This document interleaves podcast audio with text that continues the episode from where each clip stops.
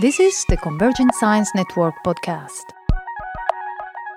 Leading researchers in the domain of neuroscience, brain theory, and technology are interviewed by Paul Verschure and Tony Prescott.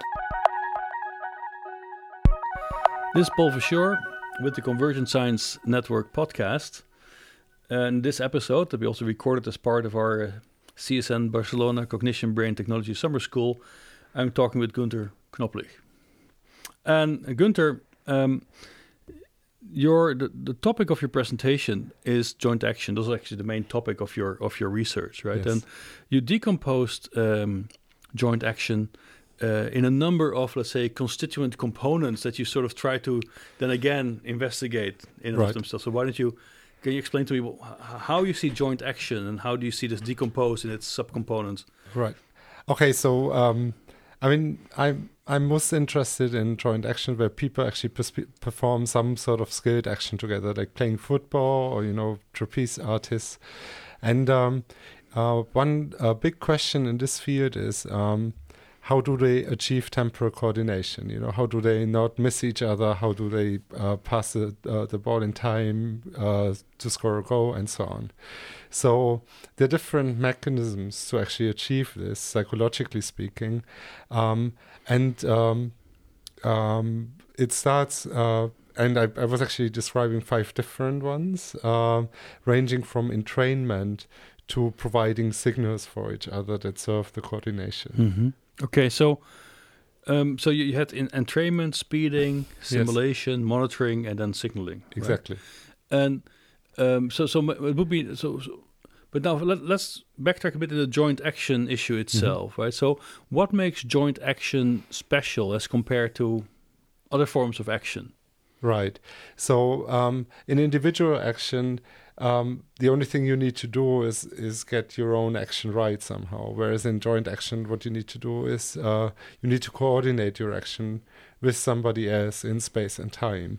And uh, it's actually even in the most simple action, like uh, handing a glass to somebody else, it's actually from the point of view of the motor system, that's a very di- tricky task because, for instance, you need to take the other's actions into account in order to pass the glass on.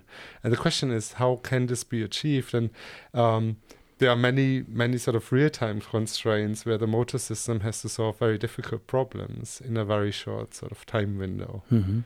But then I could argue, okay, but you know, the motor system is is already tuned to deal with a dynamic world. Mm-hmm. It might not be an intentional world, but a dynamic world. Right. So, what then would make joint action different from, let's say, catching a ball?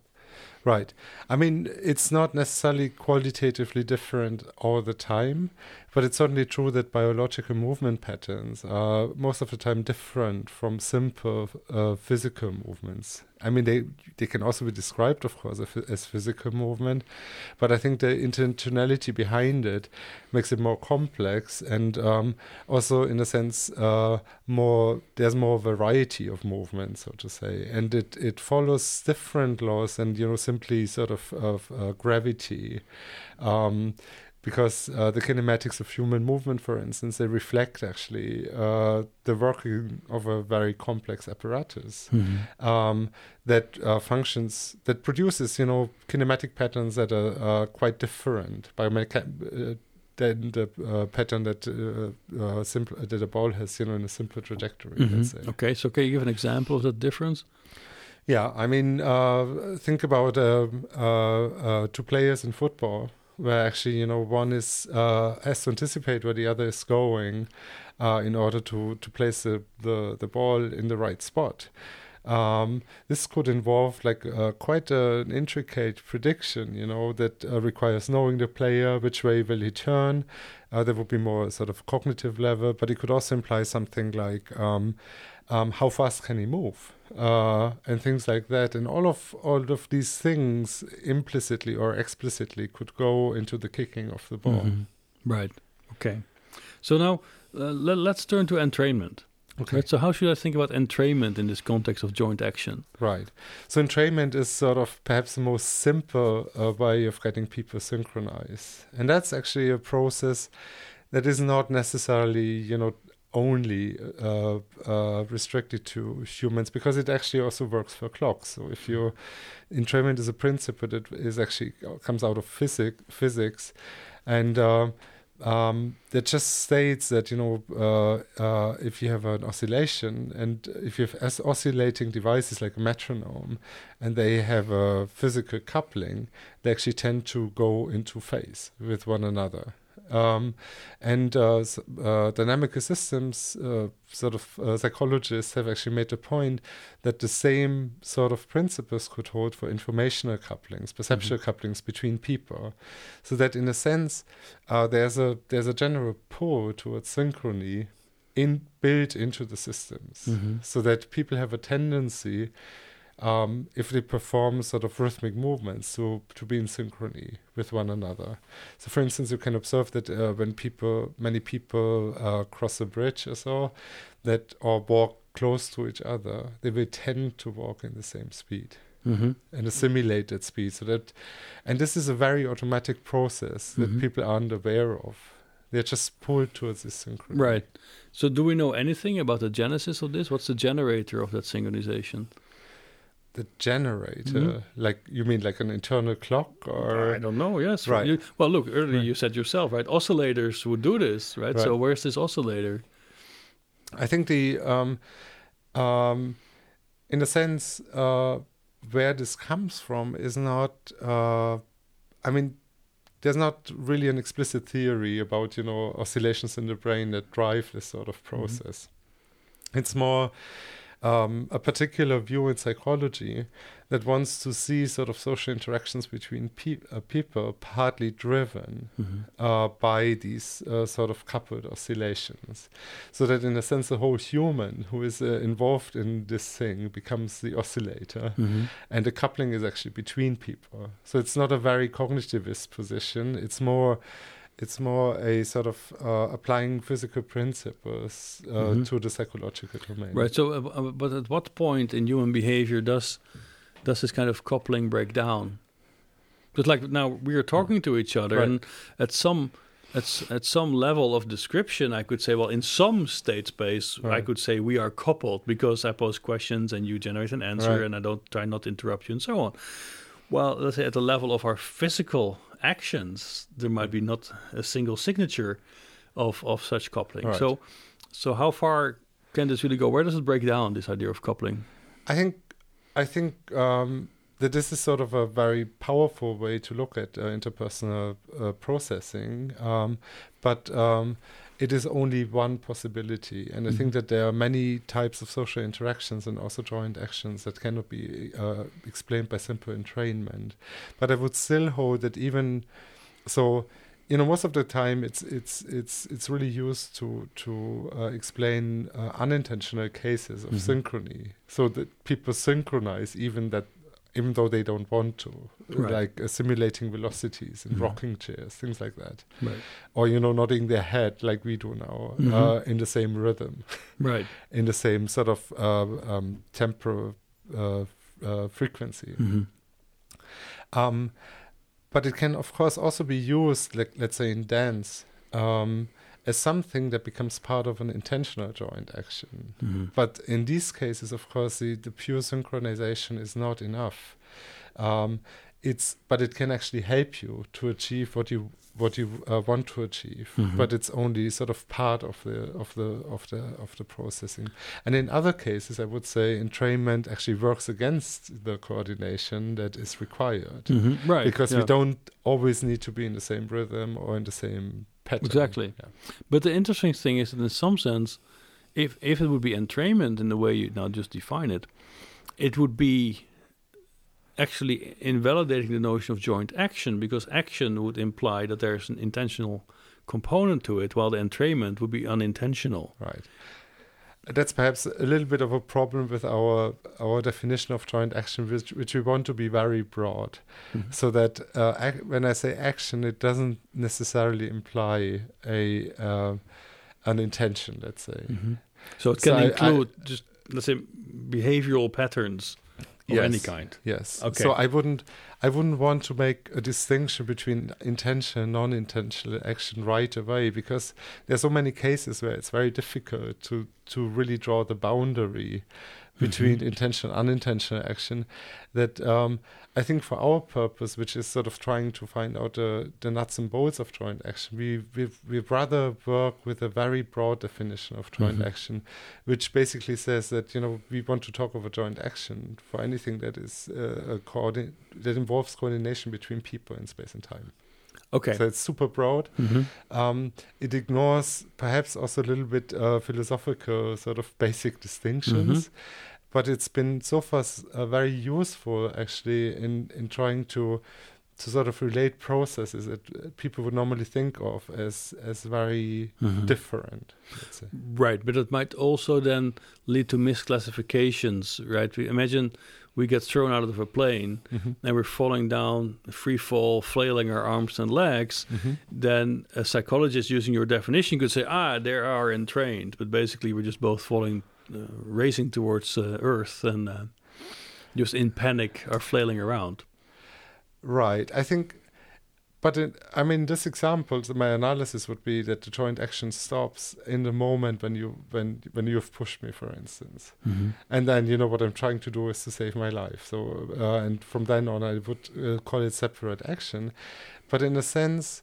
Uh, I would perhaps even accept, like you know, an action like pushing somebody out as a plane, out of the plane, as something that could be conceived of as a joint action, perhaps not with the same intended outcome, but with different intended outcomes. I know it gets tricky Mhm. in Right. a way, but I don't want to have, you know, sort of um, also competition uh, versus uh, Right. cooperativeness. I also No, want to stay good, away right? that Yeah. uh, from that distinction because for these sort of rather low level nuts and bolts coordination processes, it might not matter so much whether you are in a competitive game Mhm.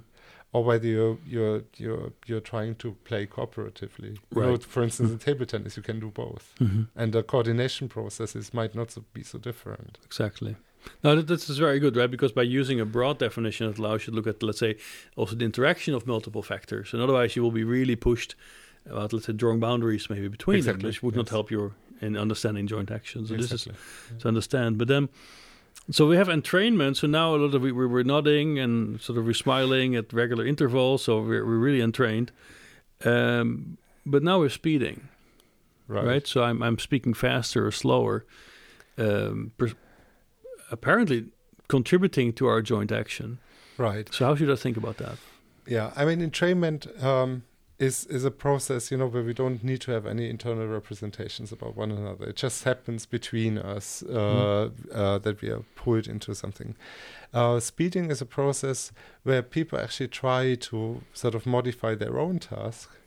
Uh, in order to uh, make coordination possible, and that is that is something that could come in handy when you don't know uh, your partner's tasks very well, task very well. Mhm. Um, so, and uh, I, I think we have discovered this by accident um, because we were actually looking for a different coordination process. And we found in several different experiments that uh, in situations where the task was somehow impo- uh, ill-posed, people tended to just speed up. And Mhm. uh, this is a very, this could have been an instance of a very old sort of psychological phenomenon that's called social facilitation. You just get faster uh, if you're doing stuff together with other people, even if you do it uh, not together, but also if you're just in the same room, let's say. Uh, but then we noticed that uh, basically speeding up also implies something statistic, you know, which is just a statistical effect because it reduces variability. If you get faster, you go to your limits, you know, and you you can't become faster, and that automatically means that your actions timing becomes less variable. Mhm. So what you require for coordination is actually, in for instance, in order to be synchronous or uh, uh, to to engage in a certain rhythm. Um, Basically, uh, less variability helps you to be more synchronous, Mhm. something like that. No, but uh, so something you're saying Yeah. uh, by by finding maybe the right speed because it's not that you operate at the maximum speed. You just speed up as compared when you act on your own. Um, yes, but actually, uh, in our task, most of the time, that means going to your limits. Actually, Okay, like what's that task? Um, uh, in our in our case, it was a simple reaction time task, Mhm. uh, but it could also be you know any motor task. Okay, I'm but pretty then- sure. But but but you, work, the yeah. point you to make is okay by speeding up you become more predictable and this would facilitate the joint action. I mean it would help the other to deal with you. Yeah. It's it's not even that. I mean, you you're not trying to make yourself predictable for the other. You're just speeding up, and Mhm. you know that in itself basically um, uh, reduces your variability, and uh, so Mhm. basically it it increases the chances that you will be more synchronous with the other person. So, for instance, if you if you uh, if you go faster and faster and faster, um, basically, you know, if you if you have to clap a a very slow rhythm together, for instance, and you know you need to stay one second apart or something like that, it's pretty likely that you know uh, if you try to do that now with clapping, we would produce large asynchronies, and Mhm. our clapping would not wouldn't fall together. If we clapped very fast, we'd have a pretty good chance actually that uh, actually these variabilities would be much lower. Mhm. And in the same sense, basically, speeding up uh, can uh, can help you uh, to to be in time uh, with one another. So the speeding up effect is more closely related still to the entrainment we talked about before. Or not? Because you're saying by by speeding up you increase the probability to synchronize. So that is would be an, a form of entrainment or or not. Um, I mean, synchron. Okay, so I think we have to make a, dis- a distinction between synchronicity and entrainment. So I think entrainment is one process is Mhm. process that can produce synchronicity, That's right. but there are other processes that can uh, produce synchronicity too. Okay. And I think what I'm saying is that speeding can Mm-hmm. also produce synchronicity. All right, understand. So for you, synchronicity is in some sense then uh, synonymous to joint action in a broad sense. Like joint action, by definition, must show some synchronicity. Many, Right. many joint actions need to show that. I mean, some other joint actions would actually require turn taking. Mm-hmm. Okay, Okay. fair enough. Yeah, yes, okay. okay. very good. Yeah, you're right. So, but for these for this subclass of joint actions, Mhm. because you know, the, I mean, that's sort of that was also one main message of uh, of the talk so, to say that, um, in a sense, you know, in order to solve different coordination problems that uh, you have during in order uh, to perform joint actions, you know, you can have different processes uh, for solving these coordination problems, and it's not a single one, so to say. Right, okay. And speeding is one that can actually help you to be in synchrony with another person Mhm. if you don't know a lot of other stuff about that person. Right. And it is a strategy because we, we were only observing it in the experiments when we asked people to be synchronous with one another and not when they sort of perform the task independently. Mhm. So, um, in a sense, uh, it it can be an uh, speeding can be an intentional strategy to actually that can actually lead uh, to to achieving synchronicity. Mhm. But now tell me, if if in the speeding, in this component of speeding, that it, it seems to imply that the behavior itself is again oscillatory in some way. It has some some frequency component, and I'm I'm sort of speeding or slowing that frequency uh, element. Right. This now helps me to catch up with this other oscillator, which is another human doing something. And then when I once I caught up, I can now set my frequency equal to the other. Right. Okay, so that that was it's like so maybe that's speeding is not the best way to name this Okay. because uh, we don't mean sort of speeding up in a task. We mean sort of speeding up compared to individual performance. Mhm. So that uh, basically uh, what we had was actually individual reactions to a, sh- to a stimulus. So it's not a rhythmic action like you know Mhm. in a rocking chair, Right. but it's sort of discrete responses to Mhm. stimuli. Sure. So, and if you if you need sort of this for these discrete uh, Mhm. responses to stimuli, speeding up would be Right. uh, st- a strategy to be synchronous. But then, if I understand it well, then it's like uh, if you compare the joint case versus individual case, you see that in processing discrete stimuli, like my reaction time to the stimulus, there I'm faster, right? So this is this is the this is the data, Right. Um, but then in your interpretation of something like, oh, but, but by speeding up, I make it more likely to synchronize with the other. That's Hmm. something that is supposedly going to happen after you saw the stimulus, because we only know now we're speeding up to see the stimulus. No, I think it's it's a general strategy, really. I mean, Mhm. it's sort of a different mindset of approaching the task because in, what we saw in our experiments is that people actually didn't speed up during the experiment. So there's a Mhm. constant difference uh, between the individual and joint condition right from the start. Mm-hmm. Okay, so that um, so so that uh, it just means when when you when you are asked to do it synchronously with me, you're going faster, Mm-hmm. and you do that right away, so Okay. to say, and And that modulation is is an order of magnitude, I guess not, but It is pretty pretty much so. It's a task where people uh, would normally, re- in the individual condition, Mhm. uh, would normally require uh, about 400 milliseconds to respond. The joint conditions they are 50 milliseconds faster. So it's you Mm. know it is quite a Mhm. it's quite substantial. It's Yeah. not sort of a minim. I mean, it's only 50 milliseconds, but uh, in experimental psychology, in that sort of time window, it means a lot. exactly sure. No, so this is a I mean, it's a effect. huge Mhm. it's a huge difference. So, um, but I mean, I think our most convincing data is in analyzing the correlations Mhm. between reaction times, variability, and asynchrony. Mhm. Okay, because what people need to achieve is asynchrony. And that what you can show is that if you ask people to synchronize intentionally, basically, um, people, uh, you have a, a big relationship between reaction times and variability, and again between variability and asynchrony, Mhm. and no relationship between reaction time, direct relationship between reaction times and asynchrony.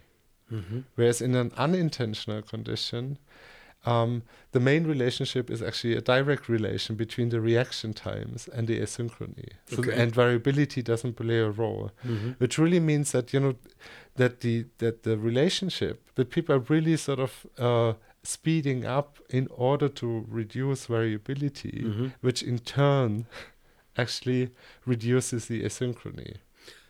So, but That at least is our interpretation. Right, exactly. Yeah, so because now you see there's a cause, you see a causality here, right. right? And it's only corre- correlations. I have to admit that. yeah. Okay. Yes. So I want to ask whether you had any way to really now dissect this this assumed causal structure. Did, have you made progress on that? Well, I think you know. I think our argument would be that you have to do exactly, basically exactly the same, pri- at least primary task in an unintentional condition, and in the coordination uh, Mhm. condition, and just the the coordinate the requirement for coordination completely changes the the pattern of correlations between the Mhm. three parameters. Right.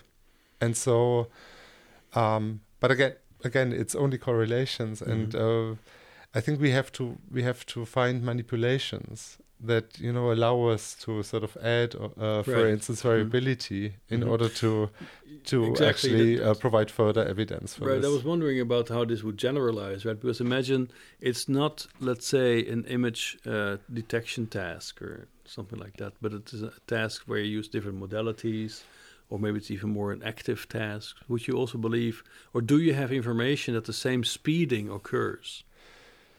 Um, I think it's a very generous strategy. So if you, um, because it just means that as soon as you as as you don't know, as you, when you know you need to be synchronous, and if you and the other another another person have roughly the same task, basically when you speed up, it's likely to work better.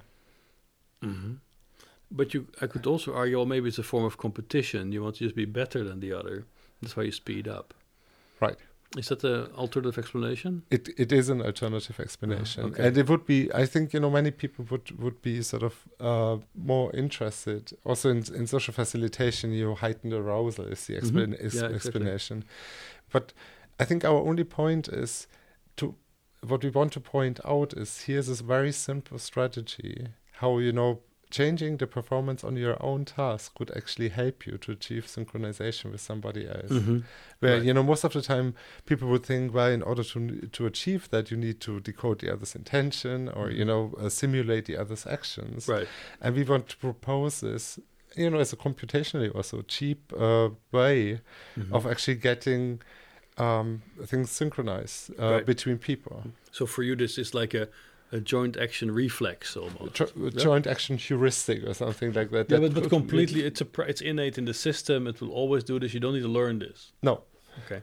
People just do it. Right. I mean, So- that's what we saw in our experiments. They didn't have to acquire this; they just do it. Did have you looked at how uh, how this appears in development? No, Okay. uh, but this was. I think it would be really interesting if if kids showed uh, the same Mm. tendency. Right. Exactly. Yeah. All right. So so now we, we have let's say entrainment, the most simple form of, of sort of synchronization. Hmm. Now we have speeding, where we we indeed start, to look at let's say behavioral strategies to to, Right. to facilitate synchronization. Hmm. And the next one is now really like a big jump up in let's say the cognitive ladder because now we're going to talk about simulation. Right. Right. So, so how does simulation help me now in joint action? What am I simulating? Uh, what you're simulating is the other's task and uh, The aspects. task or uh, the, the perfor- intentions? Uh, actually, not the intentions. Okay. No, it's uh, aspects of the other's performance. Mhm. And um, of course, you need to sort of represent somehow the other's task, uh, at least to some detail, and to which detail is actually unknown. And that can also vary a lot, but that's that would be a different talk. Um, but you have to represent that the other person has a task, and you have to to represent some details of this task. And the the idea then is that your own action knowledge allows you to actually predict, you know, how difficult it will be to uh, for the other person to perform this task, or how long it will take for the other person to look, perform what- this. Am I modeling the user, that Mhm. the other, Mm-hmm. and the other's performance, or am I really modeling the task? So if, like if I model the task, I, I think you model the other's performance. Okay, okay, but because then the question is, is now my modeling of the other's performance some sort of modulation of my own model of my own performance, Mhm. or is it something that is really separated from that? Right. So actually, I mean, the idea is that you use your own motor system, and it sounds perhaps a bit funny, but, uh, that you use your own motor system to plan your own actions, Mhm. and at the same time, you use the same motor system to actually also predict uh, what the other person will do. Mm-hmm. So the idea is really of that, uh, in a sense, uh, simulating what the other does with your own uh, um, action knowledge, uh, actually biases uh, how you perform your own action. So in a sense, and this would also involve a predictive of the uh, prediction of the Mhm. consequences of the action. So in a sense, it's a, an idea that there could be something like a parallel prediction for your own action and the Mhm. other's action. So that means if I'm clumsy, hmm if I'm a clumsy person, then Mhm. I will have a tendency to also model you as a clumsy person, but we have to perform a task together. Yes. So Okay. in a sense, it would also depend on your experience. For instance, so for instance, if if you're a, a very good dancer and Mhm. you you perform dancing, you will have more motor activation in your system because you you can sort of uh, simulate better what you're observing um, than when you're uh, not an experienced dancer because you will sim- simulate a dance movement Mhm. more like a walking movement, let's say, Mhm. or some, something that's familiar to you. You can still sort of, of course, simulate aspects of it, um, but not uh, in in a very fine grained Mhm. detail. So that means you, you're sort of in this uh, Merleau-Ponty school there of of uh, perception that I'm I'm really my model of you is grounded in my model of myself. Um, yeah, but not in a in a in a phenomenological sense. Mhm. Actually, uh, it's more in a functional sense, really, um, because um, uh, I the assumption would be that uh, the the simulation itself um, actually is sort of completely unconscious. It's not, you know, it's it's not a particular experience connected to it. It's more like um, um, a parallel prediction of what could happen in the outside world. Mm-hmm. So um, it's uh, I think it's more closely related to you know the, uh, mirror system sort of theories or common coding theories that um, that sort of postulate a close link between perception and action. Mm-hmm. Um, and um, I think you sort of you know you can link uh, both action planning perception to external events, and and then uh, basically once you make that move, the motor system can Mhm. actually contribute to action understanding, to action simulation for other people too. Okay. But then okay, but then your uh, your your simulation model Mhm. is is a bit more like a forward model in some Yes, sense, right? yes, I'm, I'm just Yeah. predicting states of the world, and the other is just another aspect of that world, who who then also has an impact on that world. So changing its property. So I can just make now forward predictions about what this impact will be. That is true, but you know, in some situations, I mean, one task that we used in an EEG study was, um, you know, I'm handing a bottle to you. That was basically the task. And then we were looking at uh, preparation components for motor actions, for motor initiation. And um, the interesting finding there was that the person who was actually sort of receiving the bottle was showing a sort of motor peak that uh, you know normally see for processes of motor simulation at the point where the person who was giving initiated their action. So Mhm. much before uh, they actually initiated their own receiving action Right. which was sort of very clear evidence that we had that the motor system was actually making a contribution was sort of uh, you know sort of simulating the other's actions Mhm. in addition to one's own action Right.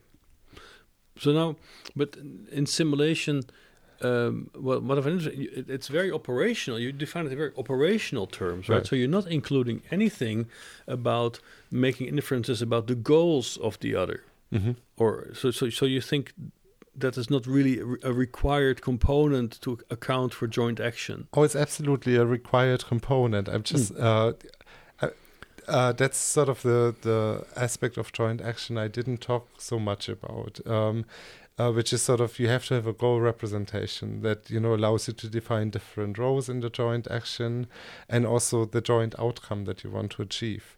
And uh, the idea is that uh, this sort of uh, goal representation actually drives the simulation. Okay.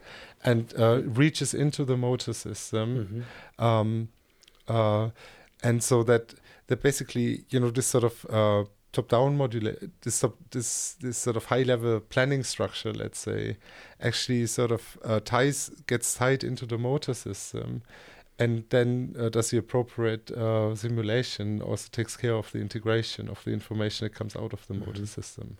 Right. Okay. But then the, the specific task that you described here Mhm. was this musical task, right? We have two people playing on a piano.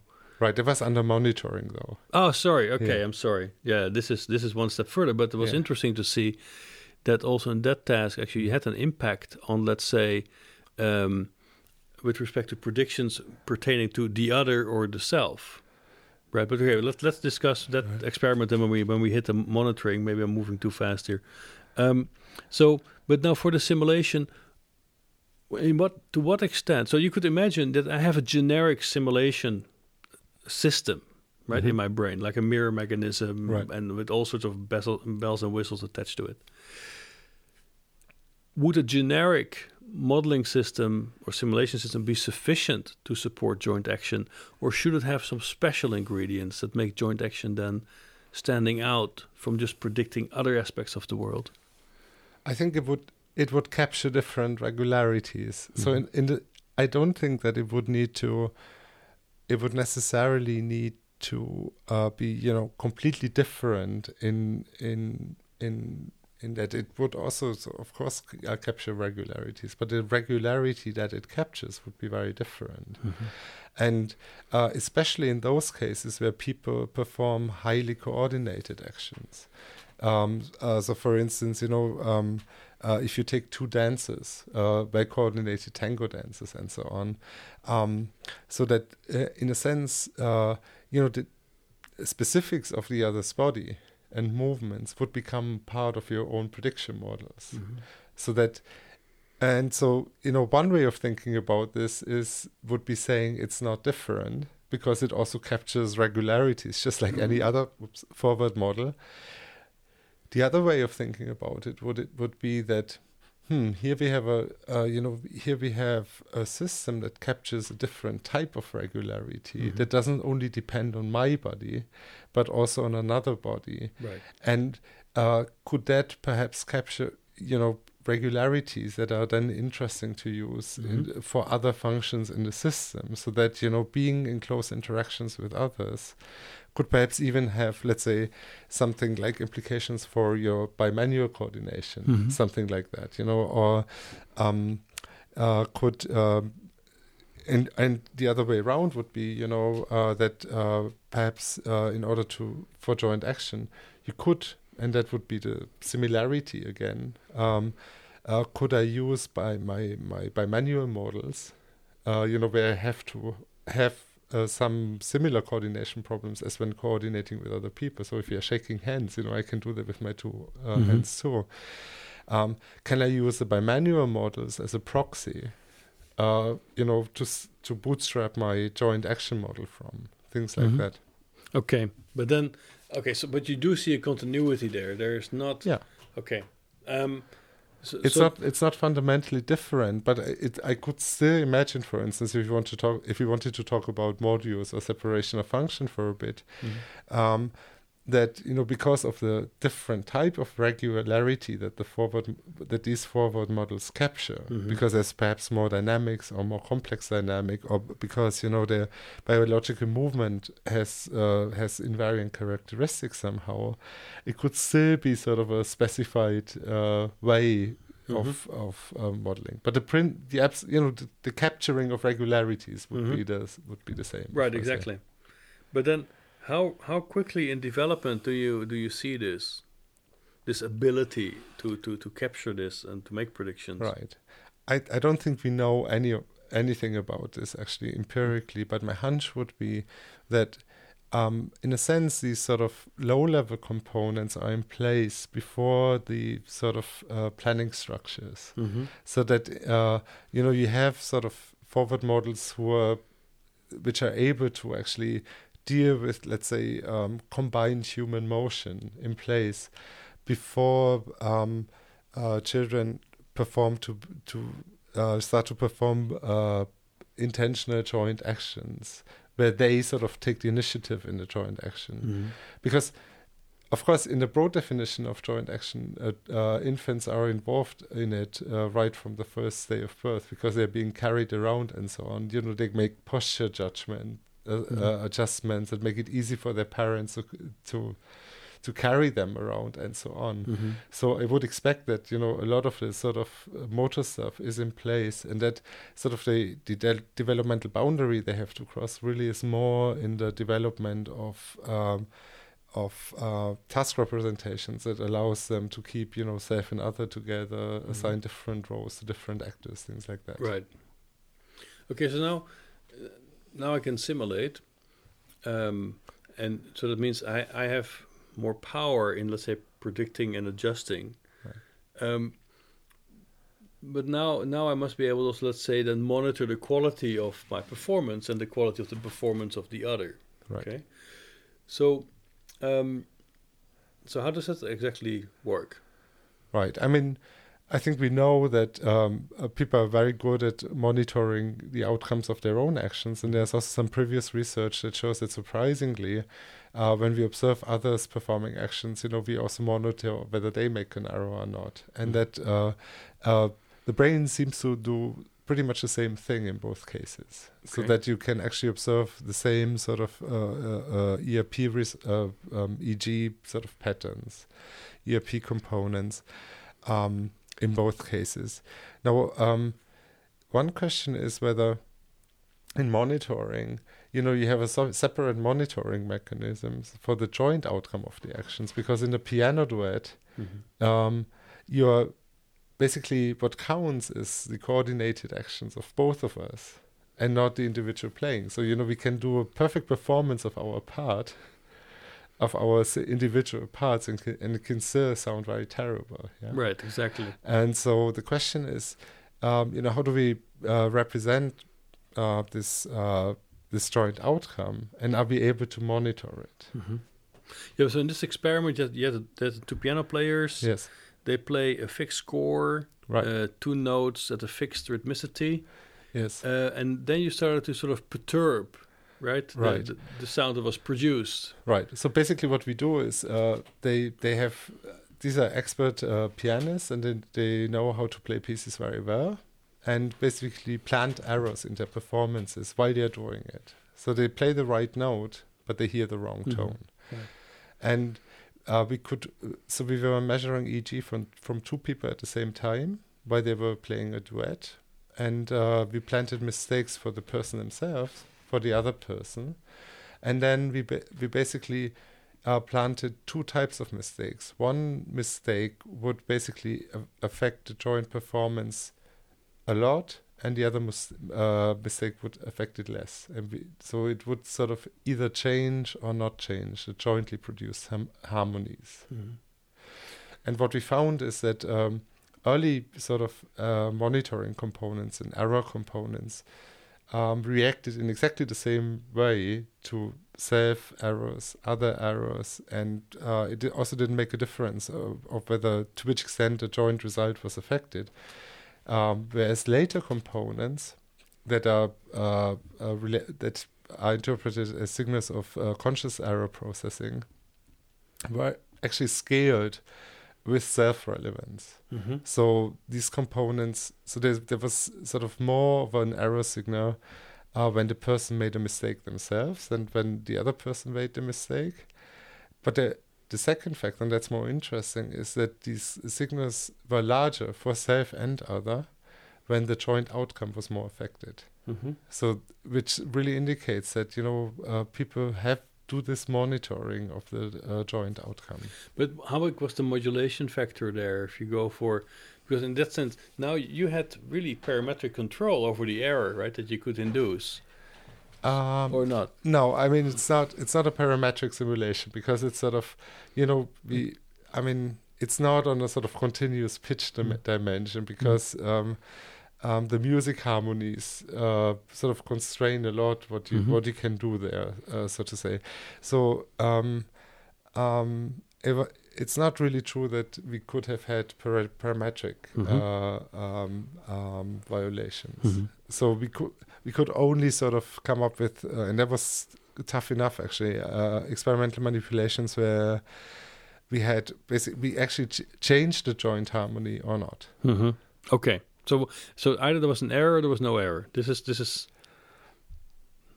i mean uh, there wasn't okay so uh, in all four cases we planted arrows Mhm.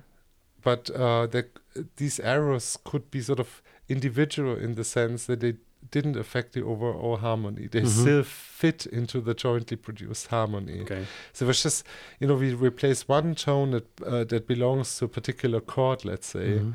uh, with another tone that also could belong to that chord. So Mhm. the chord remains Right, okay. unchanged, Mhm. okay? Whereas in the other case, uh, um, we actually um, change the pitch uh, so that uh, the, the chord actually flips. Okay, Okay. and that changes the Mhm. joint result more. Right. But now, if you look at this P300 response, Mhm. or, or more, so these late components for error monitoring, um, how does it, uh, what does it look like if we compare, let's say, own errors versus the errors of the other? Right. So for the for the for the later component, uh, um, basically uh, it um, it matters more. You know, it's uh, the component is much higher when you make a, a mistake yourself. Okay. But there's still a, an an error signal when the other person makes the mistake, but only when it has consequences for the joint result. hmm So if the In If- other words, yeah. sorry, sorry to interrupt, but just to Sorry, clarify, yeah, right. that means it has no impact on the joint outcome if the harmony is not affected. Is that what you're saying? Okay, so the error signal. So if I'm if if uh, if we if I planted an error in your playing, Mm-hmm. you you would always find the error component. Yeah, Okay, exactly. and if I'm your partner in the in the piano duet, um, we would only find uh, an error component if my arrow affects our harmony, Mm-hmm. but not if it doesn't affect Okay, our harmony. exactly. Okay. All right. And your error component for your own error is is also higher Mm-hmm. when the individual when the sorry when the joint harmony is affected. Mm-hmm. So even for your own mistake, you know uh, the jo- uh, it's it's sort of worse. It's it, there's a bigger error Mm-hmm. Right. signal Mm-hmm. when it affects the joint result more. So the Okay. error, Mm-hmm. you know that uh, in this component, so to say, the error there's less of a of an error signal when you make an individual mistake that doesn't affect our joint harmony. Mhm. So that means um, errors detected in my own play Yeah. are sort of lead to more vigorous responses Yes, than those in the play of others right. of the other. And um, how is this expressed really in the at the ERP level? Is it like really an amplitude difference, or is Yes. just oh okay? So it's a it's a difference in the P300, Mhm. and the P P300 is really scaled in our four conditions. So it's highest if if it's your own error Mhm. and it affects the joint actions. Mhm. It's second highest and significantly different if it's your own error, and if it uh, if it uh, doesn't affect the joint outcome. It's third highest if it's my error, the other's error, and it affects the joint outcome. And there's no error component, uh, component whatsoever uh, if you know I make the error and it Mhm. doesn't affect the joint outcome. Okay, but then in case of monitoring, um, so, so so here we see that monitoring uh, affects both the joint action and the own action. Mhm. But now, um, isn't that a bit in a contradiction with the idea of the simulation, where you would say, well, the simulation runs on a more generic infrastructure, so then you would expect that self and other monitoring would lead to roughly similar responses. I, I would guess. Okay, I mean you know better than me, but but isn't it surprising to see that there's such a big difference between these two? Yeah, I think it, it depends a lot on the domain again, really. Mhm. Um, and uh, I think for this for the type of continuous action that's required for piano playing, where you also have sort of you know normatively actually you know in the notation to play two different uh, pieces, um, um, uh, it. I I'm not exactly sure how much simulation could do. I'm, but I also have to say, uh, it has to do something because we actually know that uh, you know piano players who actually hear piano playing do have a lot of the motor activations. So um, perhaps it you know depends a little bit on which aspect. So that you know in the piano playing when it when it comes to pitches and harmony, you actually have to keep it separate for self and other, and you know the joint uh, harmony has to govern stuff. Uh, but if you looked at the expressive dynamics, perhaps you know, Mhm. perhaps you would still apply sort of aspects of your own uh, actions to these sort of um, um, expressive timing aspects. Right. So, um, you know, there's no reason to believe that only one or the other process can be active at a time hmm uh, Yeah. in a joint action. Right. Um, so now we have we have our mo- a monitoring system, um, and then the um, our other um, element is then um, signaling. Right. So, um, how does signaling now play a role in this? Because so I can simulate, I can monitor, uh, I can use this to to sort of synchronize my actions. So, why do I need signaling now to keep on going? Right. I mean, I think that's, I think, uh, you know, the uh, the the simulating business uh, uh, and perhaps also the monitoring business, if you don't have a lot of, of, of feedback about one another, can be difficult. Uh, so, for instance, the simulation mechanism I talked about is uh, you can actually you actually have yourself to use as, as a proxy for the other person and go from there. And you know sometimes that might not be the best thing to do. Or perhaps you know you don't have the skill that you would need to be simulating if you want to perform a particular joint action with another person. Um, so that um, signaling is another way of um, of actually um, achieving coordination. Um, uh, for instance when you when you don't share a skill or it might just be the more effective method in Mhm. a particular situation so for instance um, um, when you uh, when you can give each other signals through the uh, when you can sort of um, how shall I say um, when a discrete way of uh, sort of affecting the action planning is actually more important uh, than um, something else. So let me give you an example. Uh, I think that will ma- make it better to understand. So if you are carrying a box together, um, I could probably simulate your behavior, but you know we we have different perspectives. You walk in a different way than me, and so on. So if I'm sort of shoving the box in a particular direction, this communicative signal might actually be much more effective in giving a let's say unambiguous uh, uh, coordination uh, uh, signal than all of the simulations and the monitoring that I'm doing so that uh, um, this is sort of our attempt to now link up to uh, a more sort of uh, symbolic way um, Mm-hmm. of achieving coordination, and also, but you know, also retaining the link to the motor system because in Mhm. joint action. You still, you know, when we carry the box, we, we need to coordinate our action in space and time. Um, and we want to provide this uh, uh, signaling as a, let's say, um, interface perhaps uh, for you know what would could also be a language input you know you Mhm. could also bias things in a language way but people Sure. actually um, often also do it in a more continuous manner with these little sort Mhm. of showing signals because you know so, sometimes it's hard to talk about the exactly uh, the actions that you need to do and you know a haptic push or sort of a proprioceptive signal for the other person might be more effective than talking a lot Right. things like that. Exactly. But Yeah. now the task you looked at was this pendulum task. Right? So you have the box, there's a Right. pendulum, then you have to pull a string left or right, Yes. which you can sort of move the pendulum up and down. And then the instruction is to, to keep the pendulum within a certain range. yes And what you looked at was, you know, when a single person performs this task, pulling the two strings, right or a dyad, so Yes. two people perform this task, each pulling one string. yes Okay.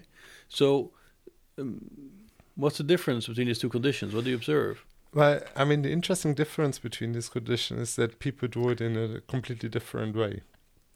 So um, you can actually, what individuals do when they're confronted with uh, with um, balancing this pendulum, is that they apply forces in turn to the right and left side to keep it stable, which means um, that they that the forces don't overlap very often uh, on both sides, which sort of saves them energy, and um, it also means that the one hand gets doesn't get a lot of proprioceptive signals about what the other hand is doing. Mhm. Okay, in a sense, if you perform this individually, you don't need these signals because you know what your other hand is doing. You know within the Mhm. system.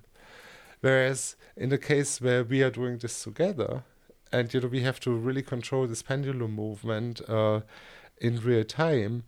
Um, I don't know exactly, you know, how your uh, uh, uh, your action will unfold in real time. So it's actually a good idea to um, to pull at the same time so that we have a lot of force overlap because then we can feel each other on both sides, and that Mhm. is how people achieve coordination. And we can observe this in in two different strategies to move the pendulum because people sort of uh, in a joint action condition uh, you know, pull at the same time and then let loose at the same time, and they start pus- pu- pulling at the same time Mhm. again, and so on.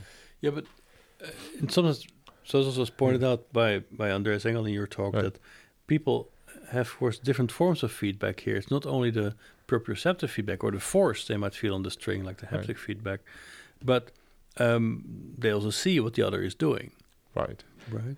So, um, so how, so how would that translate in the specific synchronization effect that you observe? Which seems very odd, right? Because what you observe is that the dyad, the two people, basically start to pull simultaneously, Mm-hmm. which your device allows, while the single user Mm-hmm. is sort of pushing or pulling alternately left Right. or right. Yes. And in both conditions, does the pendulum end up swinging at the same frequency? Well, we instructed them uh, to achieve a certain frequency Okay. And a certain and a certain amplitude. Mhm. So, and we observed uh, the same difference across uh, uh, you know all sort of different task conditions. So you know whether whether you had to move the pendulum in the frequent, let's say three times per 2nd Mm-hmm. from one side to the other, or or let's say two times didn't matter, and also not uh, how how far you had to move it, Mhm. whether you had to you know uh, let it fall down almost completely, or whether you you had to turn it sort of only Right. on a on a very small uh, in a small amplitude. So across all conditions that we observed, it was pretty much you know all di- uh, all that the device allowed. Uh, we actually observed the same difference. And your point about vision, of course, uh, vision was avo- involved all of the time. But if, you know, you had equal visual information in the individual case and in the joint Mhm. case, so Okay. that you know in both cases you, in in a sense, you need visual control of the pendulum in order to do the Mhm. task at all. Right. Uh, but I think the signaling went through the haptic channel Mhm. because it you know it, it would it would have been hard to observe to Mhm. create a force overlap in vision.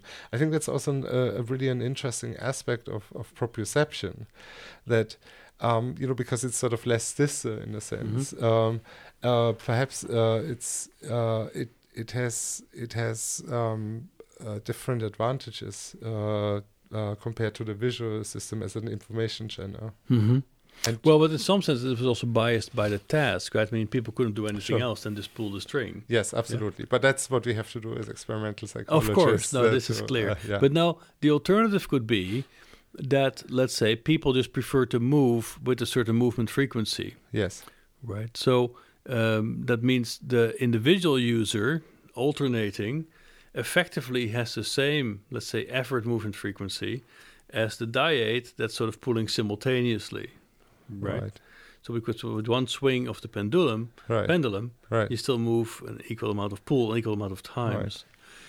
Uh, can you exclude that? That is sort of Yeah, movement frequency? can. I mean, we can exclude that with the with sort of uh, the tempo manipula- manipulation that we Mhm. did, because in a sense, you know, we were going from, I th- I think it was like uh, one one turn per second, or actually two turns per second to up to five turns per Mhm. second, Mhm. and you know it. Uh, that is a is a wide range of tempo basically, Mm-hmm. and we observed the same differences Mhm. uh, in all of these conditions. Whether we Right. were going fast, you know, for whether individuals and groups were going fast or small, Mhm. it, the difference was always there.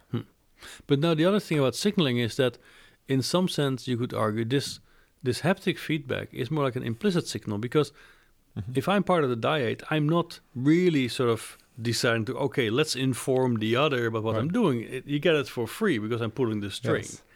Yeah. right? So I think I think that's that's a really interesting aspect of it. So, and I'm not sure whether I would actually want to talk of full blown communication here. But Mhm.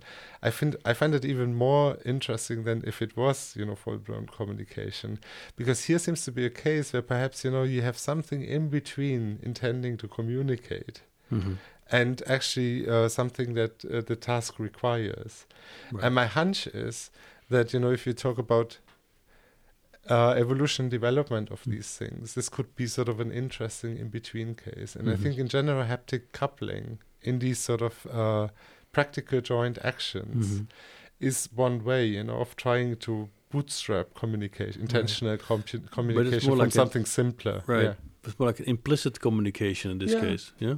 Yeah. Okay, that's very good. So okay, so now we, we have this this list going from entrainment to signaling. Signaling. Yeah. So how many steps are still missing in the list? Uh, I don't know. I mean, I think we will find out in the future. I'm pretty sure that uh, there are still steps missing, Mm-hmm. and uh, I think we also it's, it will also be interesting to see how the different processes can work together there, and then also you know which kind of task representations and separations between task representations you need, and how specific how specifically your representations of the other tasks need to be for you know these uh, these different processes to be useful. Mm-hmm. So for entrainment, for instance, you d- you don't need any representation of the other person, whereas for simulation, uh, you absolutely need it. Right. Hmm. Yeah. So then, uh, if we now want to build a robot that can pull the string Yeah. of the pendulum together with you, uh, where would I start? Would I really immediately have to include all of these five? Or would you have one or two preferred elements where you say, no, it should really start here? It's really bootstrapped from these two or three. I think I you should implement all of them. Okay. I think it's sort of a, and I think you know some of. I mean, it's a cookbook. Um, Mhm. of, I I really. I mean, at least that was the idea, sort of.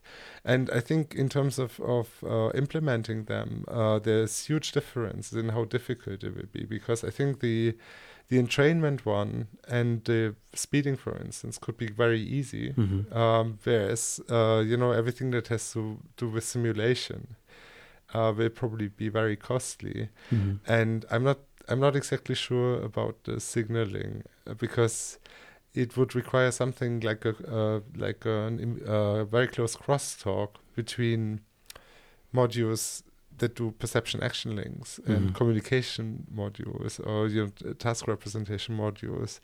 And I think I mean, to my knowledge, they are mostly kept separate in current architectures in, Right. in robotics. Mm. So, Mhm. but that's that's also sort of the challenge we want to pose to Mm. robotics to think about the closer links uh, Right. between the different. But if I would go to the other extreme and I would look at other kinds of, let's say, social animals, if I go to Yes. ants, for instance, so Right. ants, would, would you qualify ants having uh, joint actions?